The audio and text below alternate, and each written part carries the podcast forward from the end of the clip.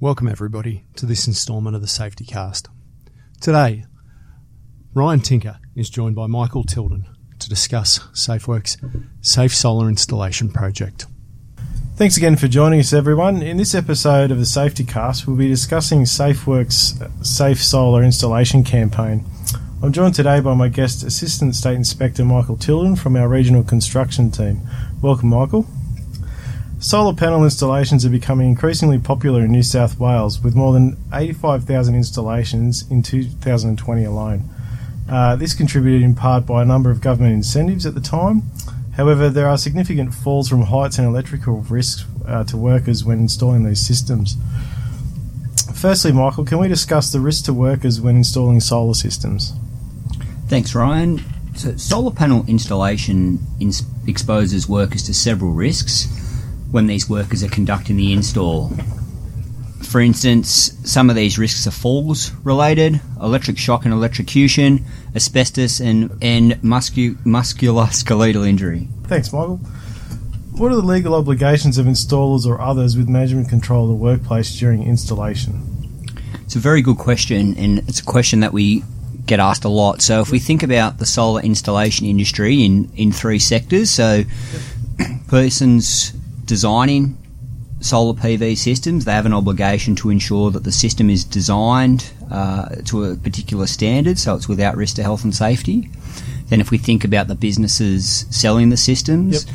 they have an obligation uh, to ensure that their salespeople visiting homes are safe, but they also then, if they're engaging people to install those systems, they also have an obligation to ensure that those installers can comply with their duties owed, and if they can't, then they need to provide adequate controls in order for them to be safe. Yep. And then the third part of that is the actual installers themselves. So they have an obligation to ensure that their workers are safe, but also uh, the public and anyone that might be affected by the install, such as the homeowner. Okay. Yeah, so there's a lot of elements at play there um, involving the install alone. So what type of training is available for workers to undertake the work safely?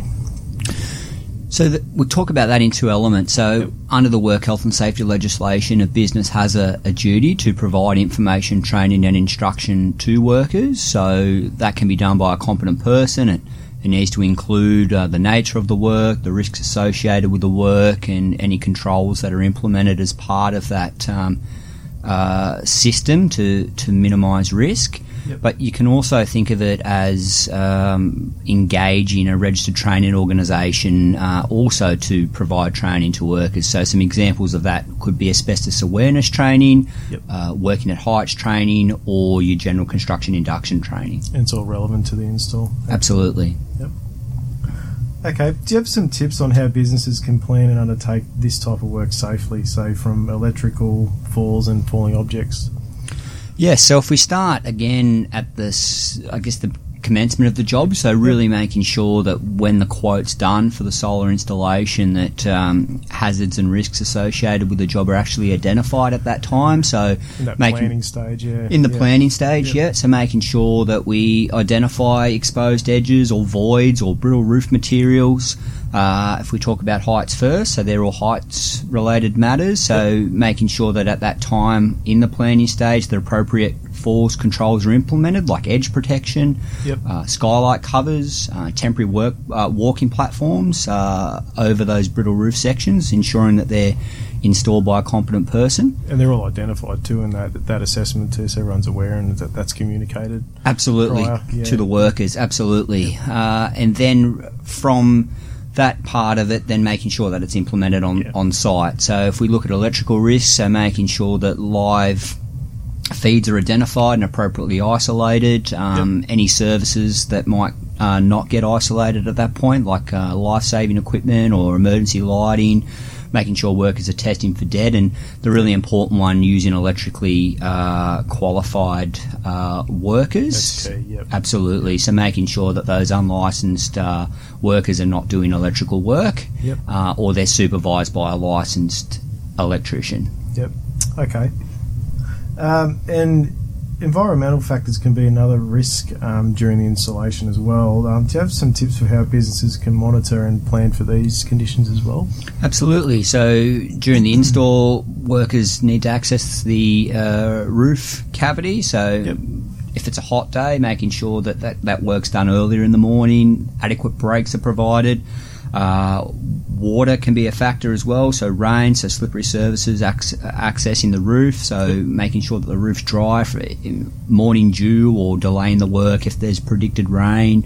Uh, wind, so when panels have been moved, for instance, um, up onto the roof, so if you're using mechanical aids like panel lifters, making sure that those panels are actually secured to the lifter and, and, and don't dislodge. Yep. Likewise, uh, when the panels have been secured to the solar rail mounts, making sure that they're secured uh, and don't dislodge during the installation. Yes, okay.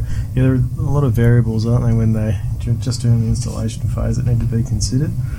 Um, Michael, can you tell us more about the SafeWork campaign in collaboration with Fair Trading New South Wales that'll be focusing on the safe solar installation? So SafeWork New South Wales has just commenced a solar installation campaign where we're focusing on the safe installation of solar P V systems.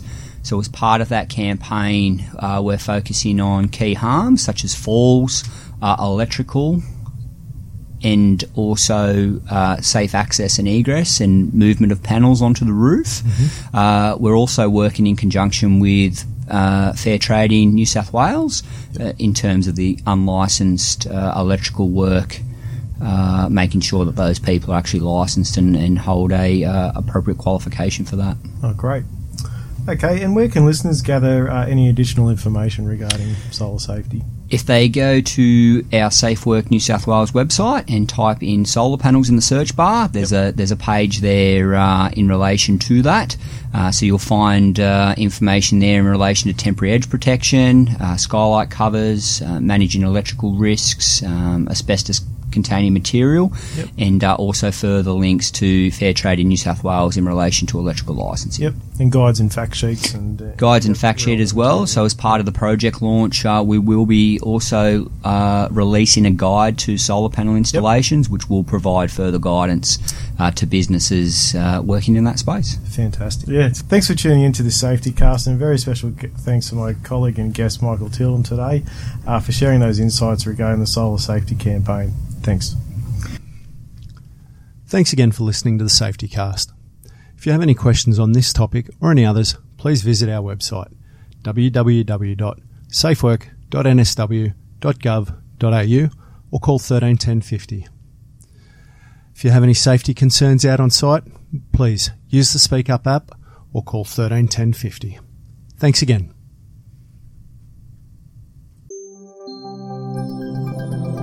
Thank you.